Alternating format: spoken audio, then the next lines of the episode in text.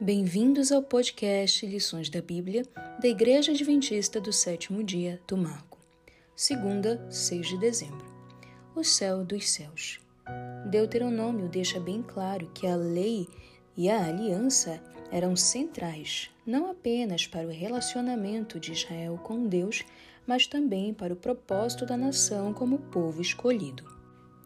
Em Deuteronômio 10, 12 a 15, onde são enfatizadas a lei e a posição de Israel, aparece a frase céu dos céus e o conceito que Moisés apresenta com a expressão de que a grandeza de Deus não o impediu de valorizar seu povo.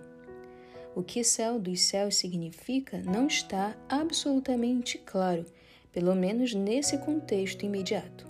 Mas Moisés aponta para a majestade, poder e grandeza de Deus ou seja, não apenas o próximo céu, mas o céu dos céus pertence a ele.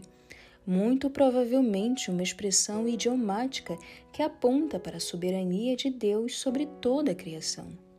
O Deus grandioso que governa o céu dos céus olhou com amor para seu povo Israel e o chamou para uma aliança. Isso mostra o valor do povo de Deus. Em 1 Reis 8, 27, Neemias 9, 6 e Salmos 148, 4, também vemos o termo céu dos céus, todos fazendo referência a Deuteronômio. Neemias 9 apresenta Deus como Criador e como o único que deve ser adorado. Ele fez tudo, até mesmo o céu dos céus e todo o seu exército.